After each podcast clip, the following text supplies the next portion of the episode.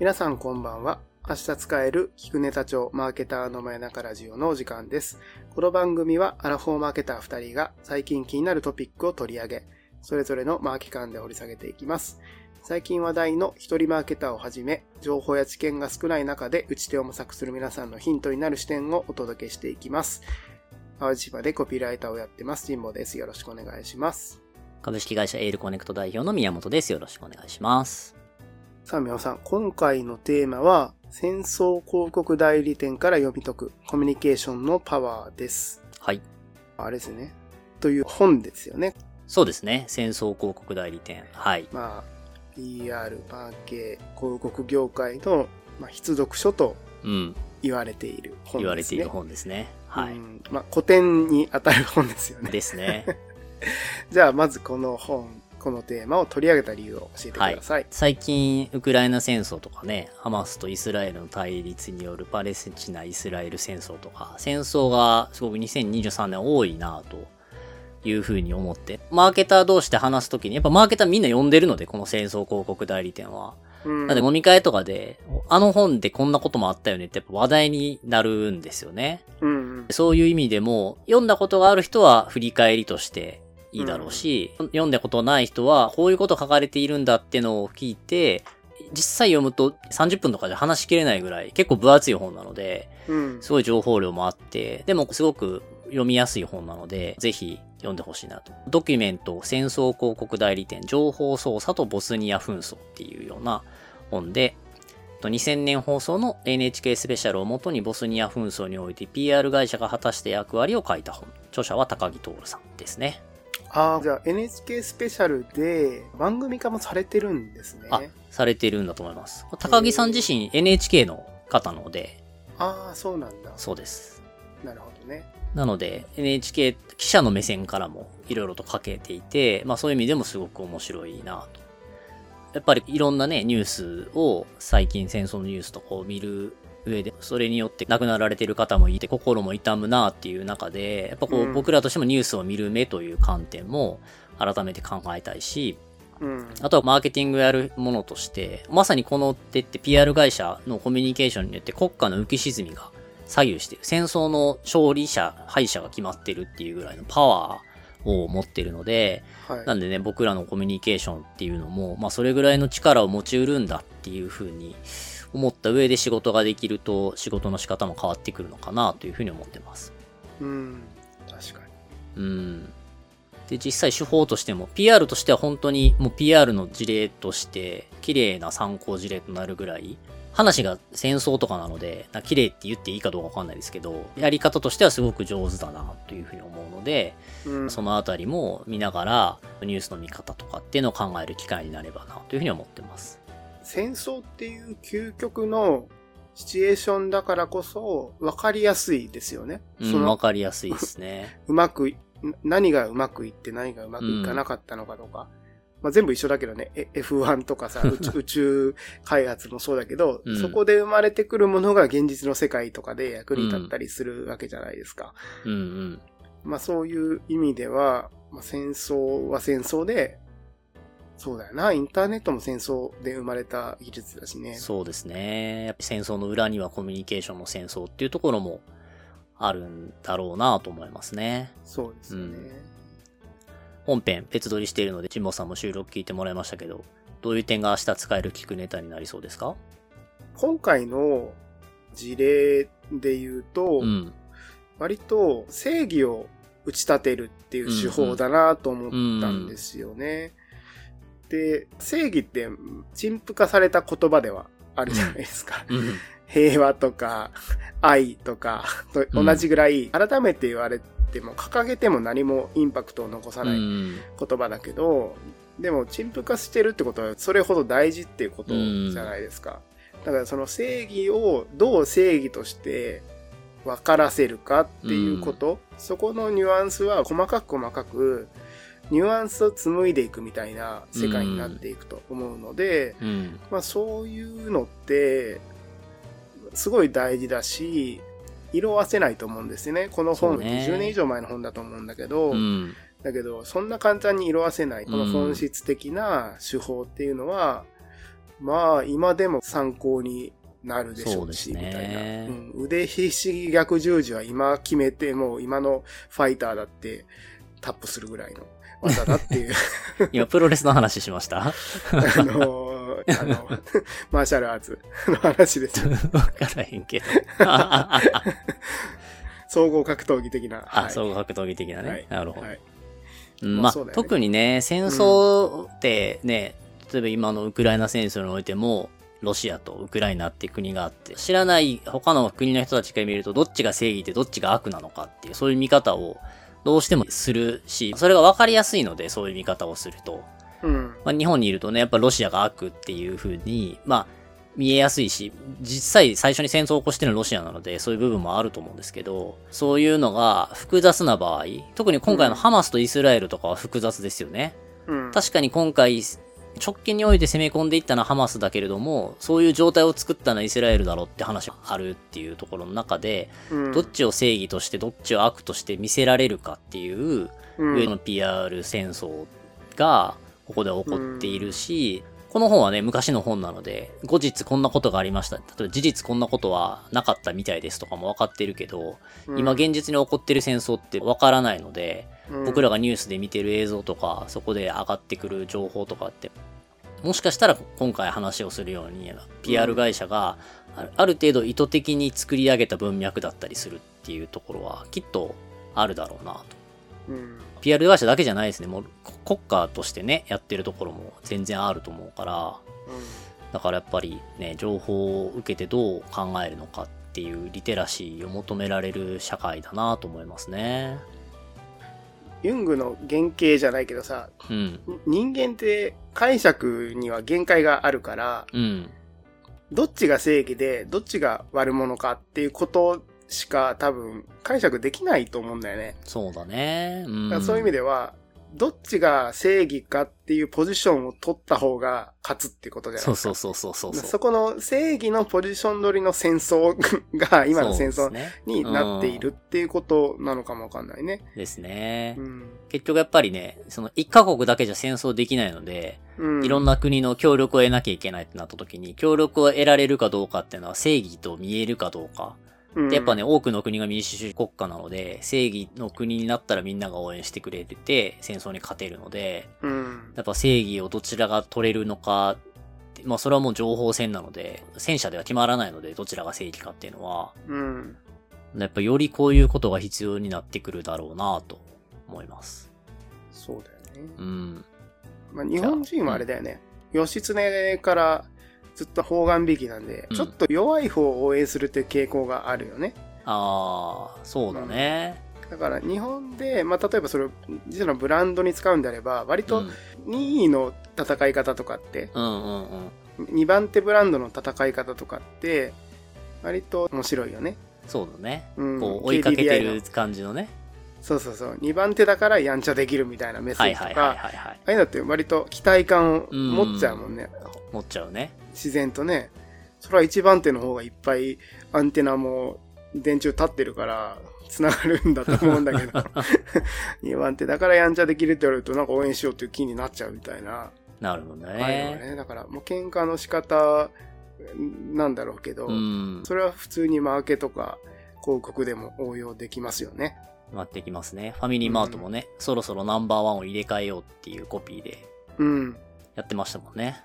やってましたね。うん。うん。ナンバー3なんだけどね、ファミリーはね。あ、そうなんだ。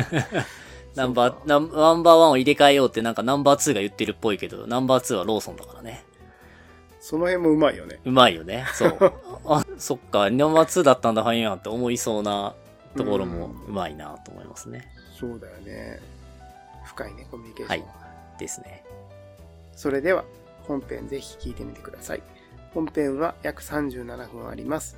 途中で聞けなくなった時のためにも、ここでポッドキャストをフォローしておくと便利です。それでは行ってみましょう。よろしくお願いします。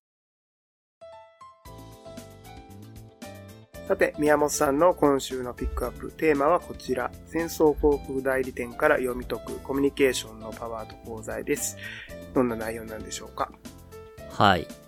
まあ、オープニングでも話した戦争広告代理店のボスニア紛争というものを描いた本から紹介していこうかなと思うんですけど、まずボスニア紛争ってなんやねんっていう話だと思うので、そもそもボスニア・ヘルツェコビナどこかわかりますか？懐かしい響きだし、南アフリカのイメージですよ。アフリカではないですね。場所が全然イメージつかない。つかないよね。うんこれだけ戦争広告代理店の当時、1990年代に話題になって、その後もいろいろあったけれども、やっぱりこう僕らあんまり知らない場所の一つかな。まあ、ウクライナもね、戦争が起こる前まで、ウクライナって名前は知ってたけど、どの辺にあるかって、あんまりね、分かってなかったけど、一応ボスニアの場所としては、地中海にイタリアが出っ張ってるじゃないですか。はい。長靴みたいな感じで。そのイタリアの海を渡った右側。で、ギリシャの上あたりですね。アドリア海の。アドリア海にあ面してるっていうか、アドリア海に面したところの内陸部なので、あクロアチアの横？って感じ？ところ。でもわかんないよね。あんまり知る機い。またややこしくなってきた。どこやでっていう話に多分なると。うん。そこで紛争があって、それもね、もうすごい複雑で詳しく説明できないんですけど、もともとそのエリアは全体でユーゴスラビアっていう国だったらしいんですね。で、えーそのユーゴスラビアって国からボスニア・ヘルツェコミナっていうのが独立するときに、1992年から95年まで内戦があったっていうことをボスニア紛争というらしいです。うん。で、もともと社会主義国だったユーゴスラビアっていう国にいくつかの国があった中で、結構社会主義が倒れていく中で、ユーゴスラビアって国がどんどんどんどん分裂をしていって、スロベニアって国とクロアチアって国が分裂をしたそうです。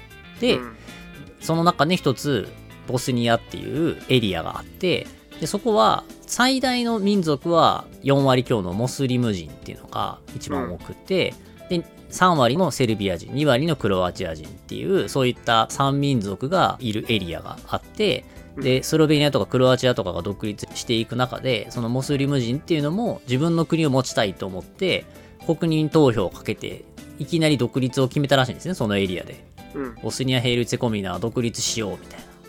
日本で言うといきなり大阪が独立しようって、大阪の中で国民選挙を投票して独立するみたいなもんですね。うん。うん。みたいなことをしたと。ただそんなことをすると、モスリム人はまあ自分たちの国ができたからいいけれども、2番目に人数が多かったセルビア人としては、勝手にモスリム人がメインの国を作られても困るので、セルビア人っていうのはまあ反対をしたと。で、うん。このユーゴスラビアの中のボスニアっていうエリアの横にセルビアっていうエリアもあるんですね。うん。で、セルビアのエリアは当然セルビア人がすごく多いと。で、隣のエリアの人たちはめっちゃセルビア人を協力をして、ボスニアの独立っていうのを阻止しようとして、結構強大な軍事力で攻めるみたいなことをやったと。うん。なので、独立したボスニアを守ろうとするモスリム人たちと、独立を阻止して、ユーゴスラビアのままで行こうというふうに思っているセルビア人との間のボスニア紛争っていうのがあったみたいです。うん。でまあ、やっぱりもうセルビア人の方が、隣のエリアがセルビアっていう国があって、そこはすごい強大な軍事力を持っているので、うん。えー普通に戦争すると負けちゃうんですよね。モスリム人主体のボスニア政府っていうのは。なので、この紛争に国際社会を巻き込んで味方につけることで、まあ、セルビア人たちの軍事力に対抗しようと考えたっていうのが、こう最初のボスニア紛争で、ボスニアの人たちが考えたことらしいです。うん。非常に僕はこれを見て、今のウクライナの動きに近いなっていうものは感じましたね。うん。うん。で、じゃあ国際社会を巻き込んで味方につけようと思って動いた時に最初どんなことがあったのか、どんな状況だったのかってところなんですけど、そのボスニアの外相で白井ジッチっていう人がいるらしいんですけど、その人がニューヨークに来て、でいろいろ国連を回って、こういうことになってるからボスニアを助けてくださいって話しても、誰も相手にしてくれなかったと。うん。人口も少ないし、石油とか核兵器もないような国に、助けなんて、助ける必要性って何でしょうみたいな。感じで、で、アメリカの国務長官と話した時にも、ボスニアって CNN のクルーって入ってますかっていうふうに聞くと。アメリカがそういうボスニアっていう国を支援しようとした時に、アメリカって世界中から助けてくれっていう相談が来るので、国民の世論のサポートなしに助けてくれっていう望みを聞くわけにもいかないので、当時のアメリカにとって、ボスニアってどこなんだろうみたいな感じで、ヨーロッパの端っこの遠い国っていうイメージが強くって、うん。まあ、全然興味関心がなかったと。助けてくれる感じもなかったっていう、そういう状況だったんですね。頃ってあれじゃない？湾岸戦争とかでアメリカも忙しかったんじゃないかな。ああ、そうそうそう。湾岸戦争終わった、ぐらいかそう、とかでいろいろと他にやっぱりやることがあって、うん世界中で紛争って起こってる、アフリカでもいろんなことが起こってるっていう中で、一エリアの紛争っていうものに興味を持ってもらうっていうのはやっぱすごい難しいんだろうなと。うん。国民長官とかいろいろ話をした時に、やっぱり西側のメディアを味方につける必要があるんだっていうことで、じゃあ、ルーダー・フィン社っていう PR 会社のジム・ハーフっていう人に PR を依頼するっていうところが、うんまあ、この本のきっかけですね。このルーダ・フィン社っていうのはアメリカの PR 会社？アメリカの PR 会社で、アメリカにある PR 会社の中でも当時から有名だった PR 会社らしいです。うんうん。で、このルーダー・フィン社が記者会見をどういうふうにやるのかとか、どういう形で西側のメディアを巻き込むのかっていうことをいろいろやった結果、軍事力で劣っていたこのボスニアっていう国はどうなったかっていうと、最終的には NATO が軍事介入をして、セルビア側への軍事攻撃を含んだ介入をすることによって停戦になったと。うんなんで、もともとボスニアが思ってた通り、西側諸国を味方につけて、軍事力によってセルビアに対抗することで、停戦を迎えることができたと。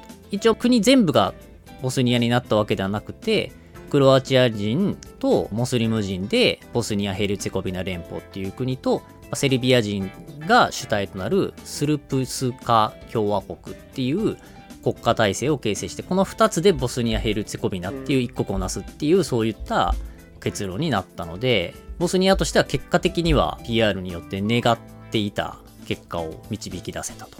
うん。じゃあ、どういう形で、このルーダー・フィン社、アメリカの PR 会社が活躍して作っていったのかっていうところで、本を読んでて、3つコミュニケーションの施策として、と重要なポイントがあったかなというふうに僕は思いました。はい。で、1つ目、えっと、見方を作る。で、2つ目が新しい言葉概念を作る。で、3つ目が印象的な絵を作るっていうところなんですけど、まず1つ目で見方を作るっていう意味では、やっぱり最初アメリカ人とかユダヤ人っていう見方を作ったっていうところが結構大きかっただろうなと。うんうん。で、まあ、これ、この本の例じゃなくて、ウクライナのゼレンスキー大統領も講演とか、アメリカの議会で講演するときは、真珠湾攻撃とか、9.11の同時多発テロ事件を交えて、I have a dream の話をしたりとかってしたように、うんその国の人に伝わるようなレトリックを使って説明するっていうのをやったんですけど、これはこのボスニアにおいても、講演において、この PR 会社が外相のやるスピーチ原稿とかを作って発表するっていうのをやっていくことでアメリカ人とかユダヤ人の見方を作っていくってことをやったみたいです。うん。で、じゃあこの見方を作る具体的にやっていく中で一つの方法として新しい言葉概念を作るっていうところで民族浄化って言葉を作ったらしいんですね。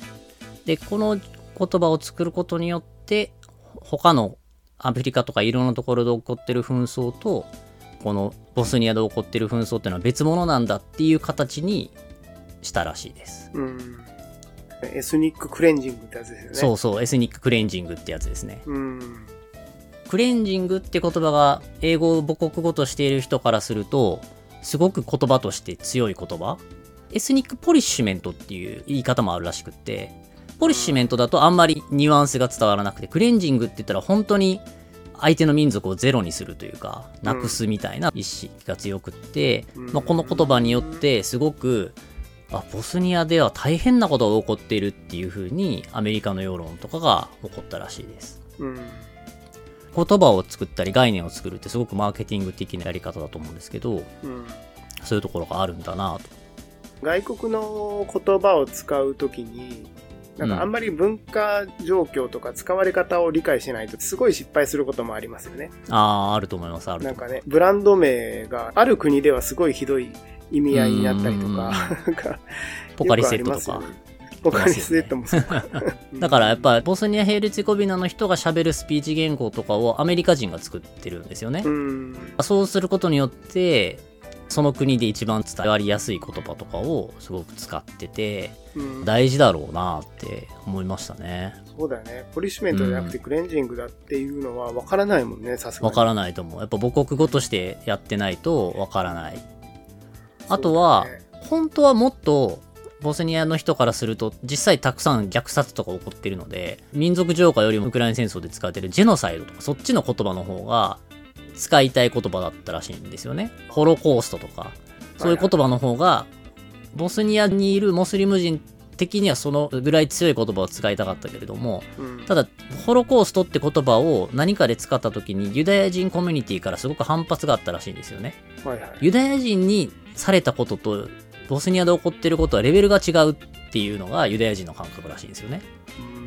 同じ言葉で使うのはちょっとユダヤ人的には違和感を感じるというところがあって、なんでユダヤ人を味方につけるためにもそういう言葉はあえて使わず民族浄化って新しい言葉を作るっていうでも新しい言葉だけどなんとなくナチスだったりとかそういうことを想起させるようなうん。そういう言葉を使ったっていうところがうまかったらしいです。うん。わかりますね。うん。あとは同様に強制収容所って言葉を作ったりとか、うん。ボスニアって国が多民族国家であるっていう言葉を使って、アメリカとかは多民族国家であるっていうことをすごく好きなので、そういうアメリカが味方になるようにいろいろ言葉を使う、作るってことをしていったみたいです。なるほど。まあここで言うとあれか、だからミスリードを防ぐためにあらかじめ布石を打っておくみたいなそうですね。感じのワーディングだよね。うん。ミスリードも防ぎつつ、でも伝えたいインパクトはきちんと伝えるっていううん。ところ。だからそこのバランスがすごい難しいなと思って、ちょっとこの後でも説明するんですけど、強制収容所って言葉は実はこの PR 会社のルーダー・フィンシャーが最初に使った言葉ではなくて、うん。他のメディアが使ってるんですよね。うん。で、なぜならば、結構強制収容所って言葉は、言葉として強すぎて、誤解を与えすぎるっていうところがあって、うんなんで、ルーダー・フィンシャーは強制収容所って言葉を最初は使わずに、他のメディアがその言葉を使ったら、そのメディアが使った言葉を、このメディアがこんな風に言ってましたって伝え方をしていて、うん。そこのなんていうの、ね。そう、リツイート、そうそうそう。じ自ら言うわけじゃなくて、はいリツイートで、このメディアが言ってるんですっていう状態を作るっていう配慮は、すごいな。さすが PR って思いました。うん。なるほどね。うん。うんで、まさにその印象的な絵を作るっていうところで、その強制収容所、その有刺鉄線の後ろで、痩せ細った男性が写っている写真っていうのがメディアに掲載されて、うん。それで強制収容所として、そのセルビア人がムスリム人を強制収容所に入れているようなことがあるんじゃないかっていうイメージがすごく伝わって、西側諸国がセルビア批判をすごくするようになったっていうことがあったらしいです。うん。で、これは PR 会社がスキープしたのではなくて、ニューヨークのタブロイド紙のニュースデイズが最初にとそういった記事を書いたと。で、ただ、後で戦争終わってから調査をして分かったことは、うん。有刺鉄線っていうものは男性を囲うために強制収容所として囲うためにあったのではなくてうん実はカメラマンの後ろに映ってないけれども電波塔かなんか守るものがあったらしいんですってうんうん。でその電波塔を守るために有刺鉄線があったとだから有刺鉄線の外に男性はいるんですよねうんうん。でそれを撮っているとでも中にあるものは映ってないのであたかも写真だけを見ると痩せ細った男性が強制収容所に囚われているような写真を使って、まあ、それによってこの戦争の悲惨さみたいなところが伝わるような状態になったらしいです。なるほど。それほ本当なのかわからないけど、往々にしてありますよね。うんフィリッツァー首相とかそうそうそう。有名な写真って、キャパの崩れ落ちる兵士も、うん。編集の時にちょっと滑って転んだ兵士を取ったっていう説が有力だし、そ取ったのもゲルダ太郎だっていう話が有力だし、う。なうんんかね。なんやっで、ぱり本当のところは若干わからないけど、写真のインパクトって大きいから、でも似たような現実はあるわけだし、うん、うん。あとはそこをどう解釈するかっていうのは、取った側の解釈と受け手の解釈と、いろいろ掛け算されて、解釈が定まるわけだから、そう、そう。そういう意味ではね、まあ、ニーチェのね、真実などないと、あるのは解釈だけだっていう話にに。近いよね。だからまあそれを紡いでいくのが、メディアコミュニケーションであり、うん表現であるっていうことだろうね。そうですね。うんだから、情報を受け取る側としては、一枚の写真に惑わされずに、これは本当なのかなっていう目で見た方がいいし、うん。発信する側としてそういうことが起こりうるっていうところをどうコミュニケーションするか。だから、僕はなんかこの本を読んで、マーケティングの仕事って力があるがゆえに、怖いなとも思ったんですよね。うん。こんなことまでできてしまうんだっていうことを気づいたのがすごいことだなと思いました。うん。そうですね。うん。他にも印象的な絵を作るっていう事例で、ロンドンで停戦を協議するような会議が行われた時の記者会見に、難民としてボスニアから逃れてきた人を登場させて、そこで喋ってもらうみたいなことをしたらしいです。この場合は本当に難民として逃げてきた人をこの時は登場させたらしいんですけど、事前にそれに近いことをやったことがあって、で、しこれは虚偽だったんですけど、うん。湾岸戦争の時にイラクのクウェート侵攻後にナイラっていうクウェートからアメリカに逃げてきた少女が証言席に立ってうん。病院にイラク人が乱入してきて赤ちゃんを保育器から出して床に投げ捨てましたっていう証言をしたんですねはいはいで。それでアメリカの世論がすごくイラクって悪いよねっていう風になったんですけどうん。実はこのナイラっていう子はクウェート大使の娘でクウェートに一度も行ったことがなくてこれはヒルノートンっていう会社の演出だったってことが後ほど分かってすごく批判されるってこともあったらしいです。芦田愛菜ちゃんみたいなすごい演技力があったよね。演技力がね、ある方がいたんでしょうね。すげえ子役だったんだ。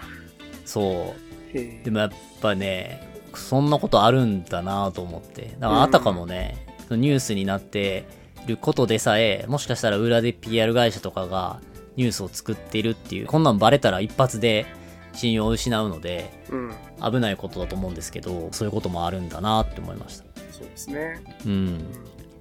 あとはもう一個事例として、ボスニアって国が多民族国家で、こう、民族争いっていう風に見られてしまうと、他の国はそっちでやってくれよってなっちゃうので、そうではないように見せるために、軍の中で、ボスニアってモスリム人の国なので、ほとんどの軍の将軍っていうのはモスリム人なんですけど、数少ない将軍でセルビア人、敵側ですよね。敵側のセルビア人でディビャク将軍っていう人がいて、その人を PR で出して、ボスニアって多民族の国家でみんなでこの国家を盛り上げようとしてるんですって言葉を言ってもらったらしいです。うん、で、すごいなと思ったのは、このディビャク将軍に後日インタビューをしたら、僕の役割は机の上の聖地で美しい生け花のような存在だったんですって本人が言ったらしいんですよね。うん。自分はもう軍事作戦には関われず、多民族融和の軍であるっていう PR のためだけに発言をさせられているっていう立場であることを理解をした上で、自重を込めてそういうことを言ったらしくって、うん。まあそういうこともあるんだなって。まあでもね、そういう人をうまく PR に利用したことによって、うん。一つのメッセージを伝えられたっていうふうに、うまい部分もありつつ、まあすごいことだなって思いましたね。まあアメリカでいうキャプテンアメリカの役割だね。あ、そうなの？キャプテンアメリカの役割なの？キャキャプテンアメリカそう軍事指揮公用のために掲げられたヒーローですから。はい。確かに。そういう、まあキャプテンアメリカ実在しないからね。そうだね。うん。よりイケバナのような存在なんだけど。確かに。うん。フィクションだからね、あれは。そう。宮本武蔵もそうなんだよね。フィクションなの？いや、あれはフィクションじゃないけども、うん。第一次大戦かなんかの時に、日本人の国威公用のためにうん。戦おうぜみたいな。うん無敵だぜ。みたいな。なんかそういうののシンボルとして、改めて掘り起こして掲げたらしいんだよね。あー、なるほど。日本の宮本武蔵、アメリカのキャプテンアメリカ的な人だな。ディビャクさん。でも大事だよね。よくあるよね。そう、うんよくある。楠木正成だって、うん。明治政府ができてから、すごくフィーチャーされるようになったし、うん。坂本龍馬がフィーチャーされても、もう日露戦争タイミングでフィーチャーされてるから、うん。その人が実際どういう人だったか、もう当然、エビデンスとしてはありつつも、うん。どういう文脈の中でその人の歴史をうまく使っていくかっていうのはあるんだろうなと思いますね。うん。うん。でもあれだね、ディビャクわかんないけど、うん。やっぱそこの国の文化的文脈を掘り起こすっていうのは大事だよね。リマインドするみたいな、ファクトとしてこういう人がいたじゃないか、こううんいううん。経験があったじゃないか。そこを掘り起こしてリマインドさせてもう一回できるんだみたいな、うん。そういう方が完全に架空の話をするとか、うん何かその浮いた あのスローガンを掲げるよりもいいよね。民族の何かしら血を湧き立たせるとか、そうだね。そういう意味では端的で強い感じがするよね。うん。うん。っぱ人ってエビデンスがないと信じない。で別にね、そのエビデンスがあったからって、例えば宮本武蔵がいたからって日本が強いかどうかなんて別問題じゃないですか。別問題ですね。でも一人強かった人いるだけなので。うん。佐々木小次郎も日本人やし負けてるしみたいうんな。うん。でもそういうのをフィーチャーすることによって日本人全体を強いと思えたりするっていう、うん。そういう部分はあるんでしょうね。そうだね。そう、こういういろんな手法を使って、結局国の浮き沈みまで PR 会社がしたっていうのが、この本で書かれていて、でもそれやらないといけないなと。この PR 会社も倫理観を持ってやっていて、案件を受けるときって必ず倫理委員会が開かれるらしくって、うん。本当にこの案件を受けることが社会的に正しいのかっていうのは議論するらしいです。うんやっぱそれをやらないと、ある意味お金をたくさん払ってくれるから受けようっていうことをやってると、すごい非倫理的なことをやってしまうし、そういうところはすごく注意してやってると。うんあとちょっと面白かったのが最後にボスニア、もうこの PR 会社によって戦争に勝ったようなもんなので、うんすごい貢献をしたんですけど、PR 会社に支払った金額はたったの9万ドルだったらしくって、へ1000万ちょっとぐらいしかー1000払わなかっ万ちょっとで戦争に勝ったんだ。た。そう。っていうことを考えると、すごい儲けものミサイル一発分ぐらいの金じゃない？そう、そうだと思う。ねだそれによって西側諸国を巻き込み、NATO の軍事的介入まで作ったっていうことを考えると、うん。まあすごいなと。当然ね、この PR 会社としては9万ドルぐらいだと全く利益出てないと思うんですけど、うん。ただこの案件によって、この PR 協会の中ですごい有名な賞らしいんです。シルバーアンビル賞っていうのを受賞して、ジム・ハーフっていう人も独立してグローバルコミュニケーターズっていう会社を作って、まあ、その後もやっぱり PR 会社の中でこの事例っていうのはずっと読んだことジモさんもあるわけですもんね、この本はね。もちろんもちろん、もう広告業界に入った時に最初に読めって言われました。そうですよねう。ん。うん。僕も広告業界にアクセンチュアから転職して入る時のこれを読んでおきなさいっていう本で読んだぐらいなので、まあそれほど広告とかコミュニケーションの業界に影響を与えた本であり、うん。まあそれだけの影響力があったことだと思いますね。もうに20年前ぐらいに読んだ感じなんですけど、まあうんなんとなく未だに印象には残っていて、うん。で、当時で言うと、ボスニア側がその PR 会社を使って、うん。で、相手側は使ってなかったんだけど、なんか相手側は全くそういうことに無頓着な感じがしたんだよね。イメージよりは実利が大事だと思っているから、今で言うと下手をこくのを延々とやるみたいな、そういうイメージがありましたね、ストーリーの中では。そうですね。うん PR に相手側のミロシピッチ大統領は無頓着だったのと、あとはその下の首相になった人とかは頑張って PR もやろうと思ったけれども、うん。アメリカがその時の制裁で、セルビア側にお金を受け取って仕事をしてはいけないっていう制裁があったらしいんですね。うん。その輸出入してはいけないみたいな感じで、アメリカの PR 会社が案件を受けてはいけないっていう、そういう貿易禁止が行われていて、うん。結果的に探しても無理だったみたいです。ああ、そうなんだ。だから、どんどんどんどん下手を打っていくというか、うん。一個一個やることやることを全部逆手に取られて、うん。逆のことをやってしまって、どんどんどんどん悪者になっていくっていう風にうん。なったみたいですね。うん。なるほどね。誤解が誤解を生むパターンになってましたね。ななってしまってたっていう。うん。だね、今は多分、もうこういうことを皆さん知っているので、戦争起こる時にはね、ウクライナもロシアも、もう同じように、こういう PR というか、情報戦を繰り広げているんだと思うんですけど、うん。まあ、まさにそういうのが起こるきっかけになったのが、歴史的事実としてこの案件なんだろうなと思いますね。なるほどね。うーん。この案件のこと割とゼレンスキーさんも忠実にやってる感じはするよね。うん。忠実にやってると思う。うん。しかもうまいというか、うん。言葉を作っていくとか、うん印象的なシーンを作るとか、うん。だそれを、その当時は記者会見とかメディアでしかできなかったけれども、今は SNS とかを使ってやってるって感じですね。そうですよね。うーん。ゼレンスキーさんで言うと、コミュニケーションのローカライズがうまいなって思うんですよね。うーん。全体に語りかけるものはもちろんそれがうまいんだけど、うん。例えば日本に語りかけるときに、日本だとどういう過去の記憶をジャッキすれば、パッとつかめるのかっていう話と、うん。あとは日本に何をしてほしいのかっていうところの現実的なところをすごく踏まえた要求をしてくるっていうところ。うん。うん。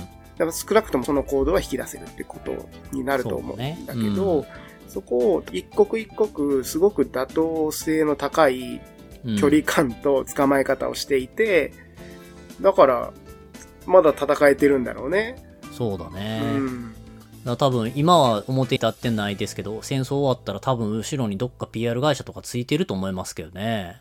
ああ、そうだね。う。うんん。ね一国で中でそこまでは、すごい日本は日本向け、イギリスはイギリス向けですごくうまくやってるので、うん。グローバルな PR 組織を持ってるところがやってる可能性はあるなぁと。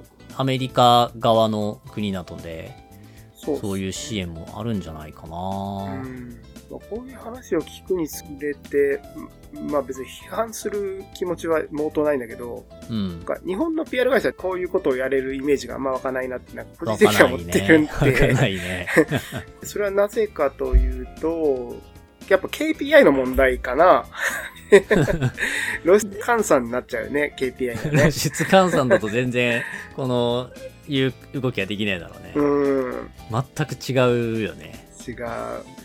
なんかだから、うん広告代理店の人たちと PR 会社の人たちって隣接してるけど割と違うんだようんうね。ん。畑が、人種が違ってそいうて、まあ、だね。うん編集旗もまた違うんだけど、ここトライアングルになってると思っていて、広告旗から見るとやっぱり PR 旗の人は、言葉の感覚が割とずさんだよね。うん。浅いというか、書きゃ伝わると思ってる感がすごくあって、相手がどういう言葉遣いをした時に伝えたい解釈が最大限になるかみたいな、そこのうん。逆算、計算みたいなところが、まあ、ないのと、そもそもその人が過去生まれてから大人になるまで、そういうことに対してあんまり興味を持ってない人が入ってる、そういう業界うんにっていう感じがするんだよね。うん。言葉で何かイメージ、デザイナーも一緒だけども、うん。そういう人って何かしらそもそも自分の中の実像に欠落を抱えていてですね。うん。で、言葉なのかデザインなのか何か割と必死にやりたいというか、そこが突破口になっていてみたいな感じ。だから、切実感を持って突き詰めるから突き抜けるみたいなうん。人が多いと思うんだよね。だから、PR って割とね、今ね、パリピとかリア充が入る業界になってるような。気はしていて、いや、そうんこは多分そういう感性では、自分自身が PR のスポークスマンになるのであれば、いいかもわからないけども、それ裏方に回って何かを企てるとか、うん糸を引くみたいな、そういう黒幕的な仕事とは多分真逆なんですよ。うん。で、PR 会社っていうのは本来は黒幕で糸を引く仕事なので、うん。だから、日本の大方の PR マン、ウーマうんンみたいな、広報ウーマンみたいな感じのモチベーションって、ちょっとギャップがあるなって感じてるんですようね。ん。うん。ある意味で言うと PR 会社の仕事ってクライアントの思いみたいなことをうまくメディアに伝えるっていうところで、本来はそこに翻訳機能がうまく働くべきなんだけれども、うん。その翻訳機能がうまく働かなくなって、ほとんど伝える伝書バトみたいなうん。感じになってて、なんかこれだと全然露出も出ないし、価値が見えづらいなみたいなことはうん確かにありますね。そうですよね。うん。だ翻訳って本来は、その英語を話せるだけで翻訳できるかというと全然できなくって、うん。やっぱり英文化を深く知る必要があるじゃないですか。うんうん。そういう意味では、キリスト教っていうものを深く知ることうんがまず基本になってくるだろうし、みたいな。まあ、そういうことがないままうん。翻訳はできないので、うん。文化を深く理解するとか、うん。その、ケテの生い立ちを深く理解するとか、まあそういうところがないと、でそこに対する知的公式心がないと、多分、プロにはなれないと思うんですよね。うん。うん。ですね、確かに。あそういう意味では PR ってフリーランスってあったりとか、いろいろいるけれども、本当に能力の差が激しいなっていうのを思いますね。この人はすごい優秀だなって人と、電書バトだなっていう人の差が、でもね、どっちも PR のフリーランスとしてやってたりするので、うん。発注する側としては見抜くのが難しかったりしますね。うん、そうですね。僕は99%はダメだと思って接するので、だい大体、あの、判断、ま、あ間違いませんけどね。なるほど。まあ僕も10社ぐらいオリエンして結局俺もちょっと違うな、みたいなうん。感じだったこととかあるけど、ようこんな提案してくるな、みたいな提案もありましたけどね。うち来た時言うてましたよね、それね。そうそうそう。なんか動物園の虎となんかしましょうみたいな。ね、バラエティ番組としては面白いけど、ほんまにうん。やれると思ってますそれみたいな。そうだよね。うん。あとはそれ、虎がライオンに変わったらダメなのみたいなさ、そこの必然性も含めて、あんまり考えてない感じですよね。パッと思いつきというか、うんやっぱその、他でも成立するじゃんみたいな提案は、もうそもそもダメだし、うんそこはもう思考実験の中で排除すべきものをうん。持ってくる時点で、ちょっとレベルが低すぎるよねって思うね。そうだね う。ん皆さんは今回の話を聞いてどんなことを考えましたか？Twitter のハッシュタグマーケターの真夜中ラジオか LINE コミュニティで教えてください。LINE コミュニティの URL は概要欄からご覧ください。誰でも匿名で気軽に参加できます。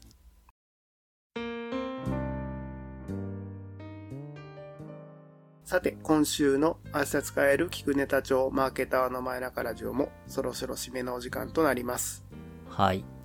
今回ね、戦争に絡めて PR の話したんですけど、マーケターとかやってると PR で取材の対応だったりとか、取材したりとか、やっぱ現場仕事だから大変なこと多いですよね。多いですよね。現場仕事は本当に、もそうう前日とか、まあ、例えば、ロケの撮影とかあるじゃないですか。まあ、PR じゃなくて広告の撮影とかで言うと、はいはいはい。晴れるかどうかって超大事じゃないですか。ちゃ大事。めっちゃ大事。せっかくスタジオ抑えうんて、うんで、タレント抑えて、もうん物を抑えて、クライアント抑えてんのに、うん。うん。翌日の天気予報が、曇り時々雨とかだったりすそうるんだよね。そうそうそう。で、なんか、もう一週間ぐらいも生きた心地がしなくて、一週間で天気がいかに変わるかっていうのは僕身に染みて分かってるし、その瞬間にね、あるよねそ。う。で、なんかね、前日に別の撮影現場があって、うん。そこでカリスマカメラマンが、あ、明日そうなんですか？つって。でもね、僕もね、明日撮影あるんですけど、うん僕そういうので、雨降ったことないですから、大丈夫っすって言ったの言ったのよ。かっこいいね。そう。で、本当かなと思ったら、もう翌日、うん。ピーカンですよ、ピーカすン。ごいね。週間天気、一週間丸々曇りで雨だったのに、ピーカンでいい写真撮れちゃったんですよね。いやー、素晴らしい。そういう、だ晴れ男かどうかって超大事ですよね。超大事。ありますよね、そういうのね。あるある。で、なんか、大体天気悪くなったりもするかもしれないから、うん。一日予備日とか置いて、どれにしましょうかとかやるけど、で予備日を置くと判断難しいんですよね。曇りってなった時に、うん。予備日に延期すべきなのか、このまま行くべきなのかって判断を委ねられるので、あミスるとね、取れないからね。あ、そうですよ、ね。二度手間になるからさ、みんなすいません、明日もみたいな感じになるし、うん。ロケとかね。あとはニュースの取材とかだともう、いつ放送するかが決まっているので、しかも結構早いんですよね。一週間後のこのタイミングで放送したいですみたいな。うん。だからこの一週間で全部取り切りたいんですみたいな感じになって、結構短い間でユーザーさんに取材対応のお願いして、で、そうするとね、時間の余裕もないから、じゃあ夜の22時ぐらいに取材しましょうかみたいになって、うん。ちょうど僕はエニカの時の車の受け渡しの取材対応だったんですけど、もう冬の寒い中、カメラの後ろに立って取材しているのをずっと見て、なんかめっちゃ寒いな、みたいな思いながらそういうのを3本ぐらい撮って全部で8時間ぐらいうん現場でいたのに、最後10分ぐらいの尺の映像になるっていうのは、うん。8時間もやったのに10分かよ。とか思ってよくある。よね。よくある。あとそういう時にディレクターの方が、その時は女性のディレクターで、カメラマンとかちゃんと連れてきたらいいんでしょうけど、制作費が少ないのか全部自分でやってて、重たいカメラ担いで徒歩でやってきて、大丈夫ですか？持ちますよとかって言ったら、いやいや、これも仕事なんで、みたいな感じで。そうだよね。絶対持たせてくれないよね。絶対持たしてくれない。まあ、それはね、落としたら責任取れないからさ、持たしたらあかんねんけど、うん。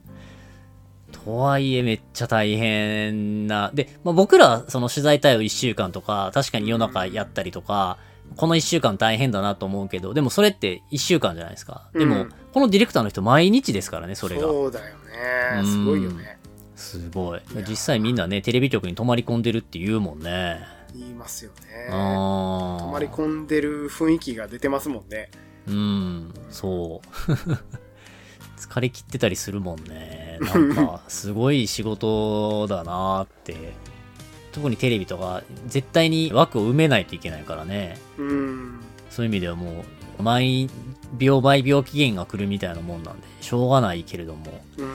一見華やかではあるけど、うん、大変な仕事ではあるなと思世界不思議発見のうなうん、プロダクションの人と飲んだ時に、うん、そのじゃあ女性ディレクタうんー。が、あの、まあ面白いというか割といじられキャラで、うん、その人はね、現地で、うん。その現地の神様に取り憑かれたらしいんだよね。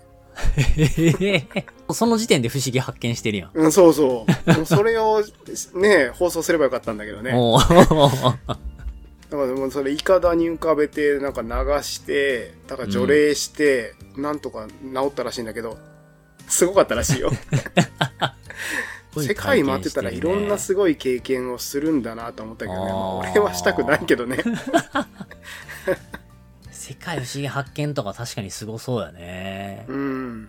もう、森林の奥地とかも行くもんね。行くからね。ねいろんな神様に会うわけじゃない？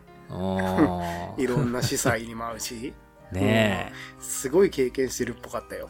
え。へえ。好きな人にはいいんでしょうけどね。そうだねう。ん。僕みたいな面倒くさがりは無理やな。でも子供の頃ちょっと憧れあったけどな。ああいう。世界ね、行けるのとか、あれが仕事なんめっちゃいいやんって思ってたけど、うん。実際は大変だろうな。まあ、20代までだな。そういう気持ちが 持てるのは。そうだねう。ん。確かに。もうだって、不思議発見も、なくなる？なくなった？もうすぐ終わるよね。もし、打ち切りは決まりましたよねっ。ていう感じですよね。うん。多分30年ぐらい続いたけど、そうまあそろそろって感じだね。ねえ、たずーっと昔あったじゃないですか。あの、い一本の木があって、日立の系列会社の名前がずーっとエンドロールに流れる CM。この木なんの木ね？そうそう、この木何の木流れながら。うん。これは、何のメッセージなんやろな、っ まあ、日立でかいぞってことじゃないの。ていうことしかわかんないよね。知っとるがな、みたいなね。明日使える？聞くネタ帳マーケターの前長ラジオでは、マーケティングに役立つ情報を毎週配信していきます。ポッドキャストをフォローすると、マーケターとしての知見が毎週溜まっていくので、ぜひフォローしてみてください。ではまた来週の土曜日、ポッドキャストでお会いしましょう。さようなら。さようなら。